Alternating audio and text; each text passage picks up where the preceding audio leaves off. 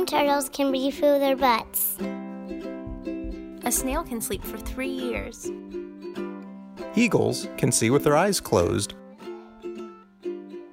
Newborn kangaroos are the size of a jelly bean.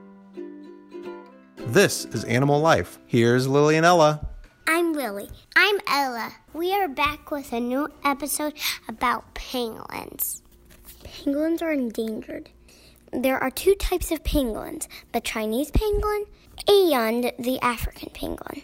Penguins look and you'd think that they're part of an armadillo family, but they're actually related more to cats, dogs, and bears.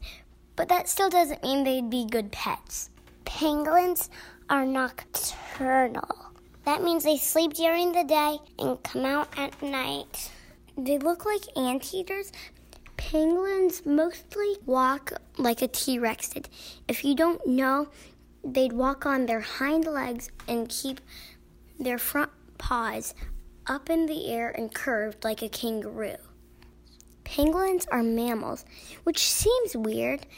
Most mammals do have fur, but penguins have scales. When penguins are scared or threatened, they roll up into a ball. None animal can hurt them when they're in a ball, because they're covered in scales. I bet not even you could break through a penguin's tough, hard shell. Keratin, the same thing our fingernails are made out of, is what a penguin's scales are made of. Next, our cousin Eric is going to tell you what foods penguins eat.